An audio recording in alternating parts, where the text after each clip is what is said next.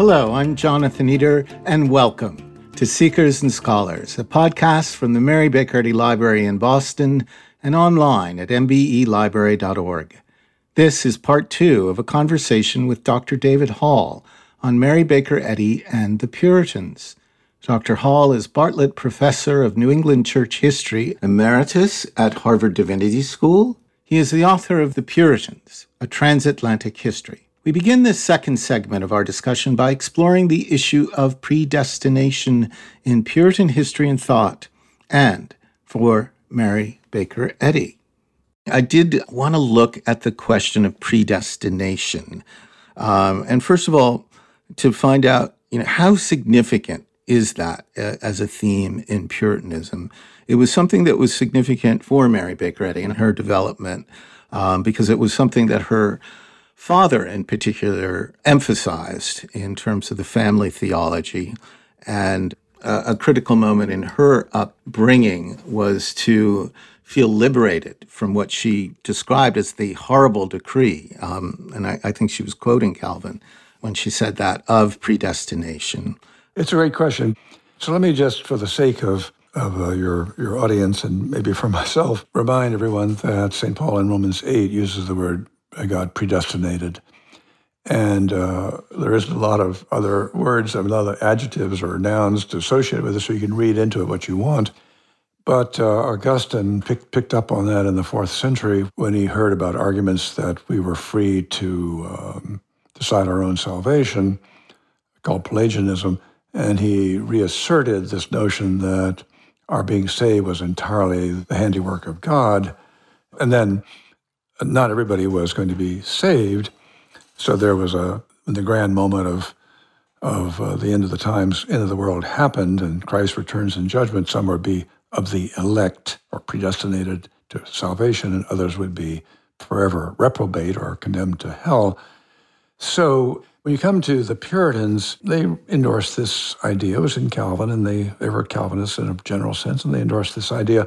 I would say that um, it's quite interesting looking ahead to Eddy for the moment, not looking ahead, but aware of her, that the commentators on predestination say this is a joyful doctrine. This is a joyful doctrine because it means that once you're chosen by God, you're never not going you're never going to be unchosen. You're you can count on God's favor, and it sort of gives you a kind of peace. You're not on some treadmill. This was they thought of Catholicism, put people on a kind of treadmill of having to constantly do things. No treadmill, just uh, enjoy this condition of being saved.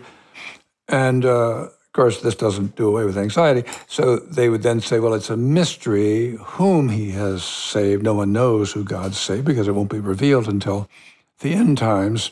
So let's be hopeful. Let's be hopeful that you're among the saved. And uh, that's called assurance of salvation. And that became a kind of burning question within the Puritan movement who does or doesn't have assurance of salvation. I think what happens by Eddy's time, or by the 19th century, first of all, there emerged a group of people, liberal Protestants, post Calvinist Protestants, all across the world, but Britain, America, uh, Unitarians most most famously or notoriously, depending on your point of view, uh, who thought that this turned God into a tyrant, and it also removed any incentive to moral conduct. You know, if you if you're saved and and there's no taking back the choice, just do whatever you want to do. That was a complete misunderstanding of the doctrine, but uh, anyway, that was what was said. But the deeper point to make here is to go back to her expression freeborn that she used about the Puritans in the very beginning of this podcast. And so the notion of agency, human agency, as something that God creates in each of us, makes each of us free agents, that became probably the single leading motif of 19th century Protestantism in this country. And we are free agents to sin. We're free agents to do good and go on and on and on, to believe, not to believe, and on it goes. So she's very much a child of her own culture at that moment when she looks back on predestination as something that's going to really disrupt or nullify the free agency that she wants to take for granted. And that all around her, uh, Methodists, uh, many, many Congregationalists, uh, Episcopalians were also affirming their version of free agency. By the middle of the 19th century, this is just a strong, strong, strong current. And although predestination is still embedded in some creeds like the Westminster Confession, which in theory the Presbyterian Church continued to adopt Congregationalists, uh, it's actually ignored. But there it is. And if her father impressed it on her, all the better, all the worse, all, all the more important, more the understandable that she would, uh, in her mature faith, in her mature spirituality, she would say, I'm going to reaffirm free agency. Can I turn to something else that you, yeah, you yeah. mentioned to me before the podcast? You mentioned um, her referencing the Scottish Covenanters. Mm-hmm.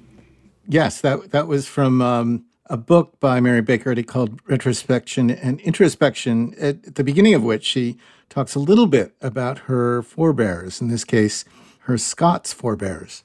You quote here Mrs. Marion McNeill Baker was reared among the Scottish Covenanters. That's the McNeill part, I guess, and had in her character that sturdy Calvinist devotion to Protestant liberty, which gave these religionists the poetic religionists the poetic daring and pious picturesqueness which we find set forth in the pages of Sir Walter Scott, uh, the great uh, Scottish uh, novelist of the early 19th century.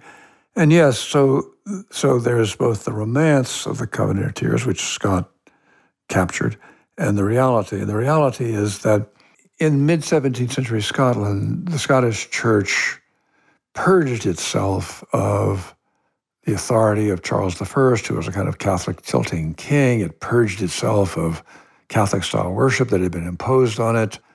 There was a moment of national renewal based on a covenant called the National Covenant. It's a remarkable text. Uh, I write about it at length in my new book and about this process of renewal and these services where people took the covenant and wept as they took the covenant because they were experiencing this kind of cleansing, cleansing of sin, of of having given in to the king and so forth and so on. And then what happens is a kind of sad story because civil war breaks out in England and the Scots get involved and some people in Scotland aren't favoring the Civil War. They want a middle course. And so the National Covenant ceases to be truly national. And then to skip forward, uh, Charles I was executed and and then later on, his son came to the throne, and and then the Covenanter movement in Scotland after 1660 is repressed. They're, they're persecuted actually by the by the English government, uh, now ruling Scotland as well, and they take refuge in craggy outbreaks in the Highlands and and try to sustain their faith. It's both a tragic and a heroic moment in Scottish history of people who cling ferociously. They're really like uh, martyrs of the second century. That's what they, they think of themselves as like martyrs of the second century, hanging on to their one true faith. And then eventually, uh, the government in England changes and they're treated more kindly.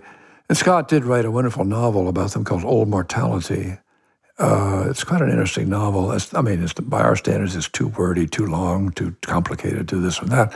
But he was not he was not of this tradition himself. He was an Anglican and a Tory, but he could write with great sympathy about people who are not like himself.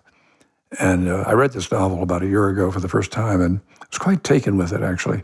So there's a powerful myth. By myth, I mean story about the Covenanters as these absolutely resolute, fearless, God-fearing people who cling to what they took to be the liberty to choose their own version of religion at great, great cost to themselves. And lots of them are imprisoned, property seized from them, uh, some of them killed by various situations, exiled to horrible places. So it, it is a heroic tradition. You don't hear much about this tradition anymore, do you, in this country? It's nice to know that for Eddy in the 19th century, it was still a living sense of connection to that, to that past.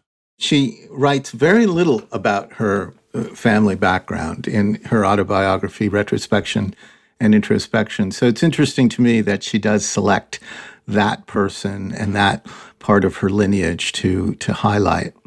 Jonathan, I want to, uh, having just published this book, long book, but people tell me it's a good book. You told me that. Yeah. On Puritanism. So almost on the first page, maybe maybe on the first page or the second page, I mentioned the term anti-Puritanism. So it's quite striking that as soon as the Puritan movement emerged in England as a offering a plan for how the Reformation in England, the Protestant Reformation, should be carried out, that plan had its enemies. There were opponents, the people who opposed that plan.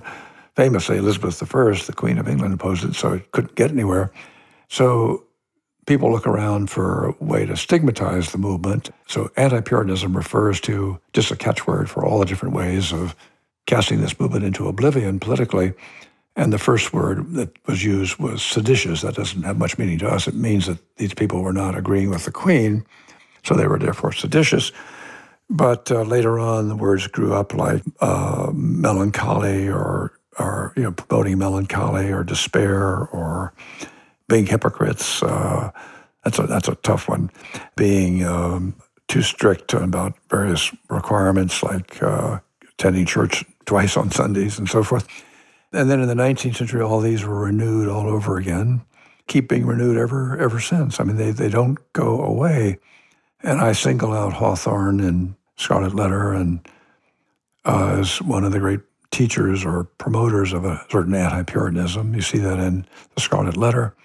So someone asked me, well, is your book going to really change things because it presents a, it's not a meant to be, you know, the Puritans are the be all and the end all, but it's meant to be a straightforward, honest account of their program, none of which deserves the epithets that have been attached to it. Is your book going to change things? The short answer is that everyone is interested in authentic stories of what they really stood for. Mm-hmm. And that's what an historian can aim for not to sweep away all the errors of the past, but just lay it out using the sources, using using what we have from the 16th and 17th centuries, what they believe. So when I was quoting, you know, Thomas Shepard a little while ago, and or Samuel Rutherford, these have all been in print for a long time. These are not, you know, mysterious sources. Anybody can look them up. But of course, people read them with prejudices in mind. You know, Puritans don't say these things, don't say that kind of thing. They don't talk about divine love. Well, actually, they did talk about divine love. You just have to open yourself up to a more expansive and more welcoming account of what's in the sources. And then you discover all kinds of stuff um, that, that might be surprising and that runs contrary to uh, anti Puritanism. I want to just turn one second here to morality. So, in general, the Puritans were had the same moral code as Anglicans. If you were to open up the Book of Common Prayer from 1552, you'd find, you know, brotherly love, um, repentance, uh, looking after the poor, community over individual that we regard as standard Christian stuff, protecting the Sunday Sabbath. What's interesting here is to uh, recover a really remarkably robust uh, social ethics that uh, would that we were summoned to observe the same social ethics today fairness, mutuality, mutuality in particular, recognizing in each other the presence of Christ, and so therefore tied together, bound together. This is what John Winthrop said famously knit, knit together in a bond of love. Love meaning uh, divine love, not uh, not Eros. Uh, and uh, on it goes. And then in, in the book that I, you mentioned that I published in 2011, I did a case history of one town, one church, Thomas Shepard's church in Cambridge, in the town. And uh, just to, I just want to say one thing about that. So in 1639, a uh, economic depression hit Massachusetts. Prices fell, people were in hard straits, running into debt. And the church in Cambridge, under Shepard's leadership, says we're going to create a gift fund, a support fund for people in need. So somebody gives a cow, somebody Shepard gives some cash. Uh, there's a list of these gifts that have been preserved. And then what's remarkable is that the church says, and everyone in the town is eligible to be supported by. I mean, these gifts are for the benefit of everybody in the town. Not everybody in the town is a member of the church. So there's a strong, strong sense of what we might call brotherly or brotherly fellow feeling or responsibility, accountability for others. So the Puritans deserve, leaving aside whether you agree with their theology or not, they they really are exemplary figures in terms of their sense of public life and caring for each other. And I try to make that point in that book. And that book, and I repeat it in a briefer version in this in this new book, there's beautiful passages in the prose that these people wrote that any Christian today or any any thinking person could proclaim. There's political statements, the earliest use of the word democracy in our culture in a positive sense. Uh, the earliest body of laws that frees lay people from all sorts of arcane rules and allows everybody the right to petition the government, which was not true in England mm. at the hmm. time. On and on the list goes of quite remarkable assertions, achievements, aspirations by these people. Mm. That's beautiful. Well, uh, I, ch- I cherish it. I, I guess we're about to celebrate the 400th anniversary of the Pilgrim landing, um, or maybe we already are. Where, where, do we stand with that celebration, David? Well, it's it's it's December uh, December of 1620 that they come to Plymouth. Well, David, thank you so much. Well, thank you very much, Jonathan, for your wonderful questions and your quotations from Eddy. And yeah, I, it, it's such a rich subject, and um, it was great to start to explore it with you. So again, thanks so much, David. Thank you for listening to part two of Mary Baker Eddy and the Puritans as we continued our conversation with Dr. David Hall, author of The Puritans, a transatlantic history, published in 2019, and also author of A Reforming People Puritanism and the Transformation of Public Life in New England, published in 2011. Just a reminder to feel free to be in touch with us with comments and questions about Seekers and Scholars by writing to podcast at mbelibrary.org we're always eager to hear your thoughts. Again, the email address is podcast at mbelibrary.org. And just a heads up about upcoming Seekers and Scholars episodes. They will include a look at the subject of new religious movements and how Christian science may or may not fit within that field of reference. In another, we'll revisit the notable musical career of Ruth Barrett Phelps the first woman appointed as permanent organist for the Mother Church in Boston. Also, we'll be welcoming in members of the Women's Caucus at the American Academy of Religion to learn about their efforts to bring greater attention to the contributions of women in religion, including on Wikipedia. I'm Jonathan Eder. Thank you for listening to Seekers and Scholars.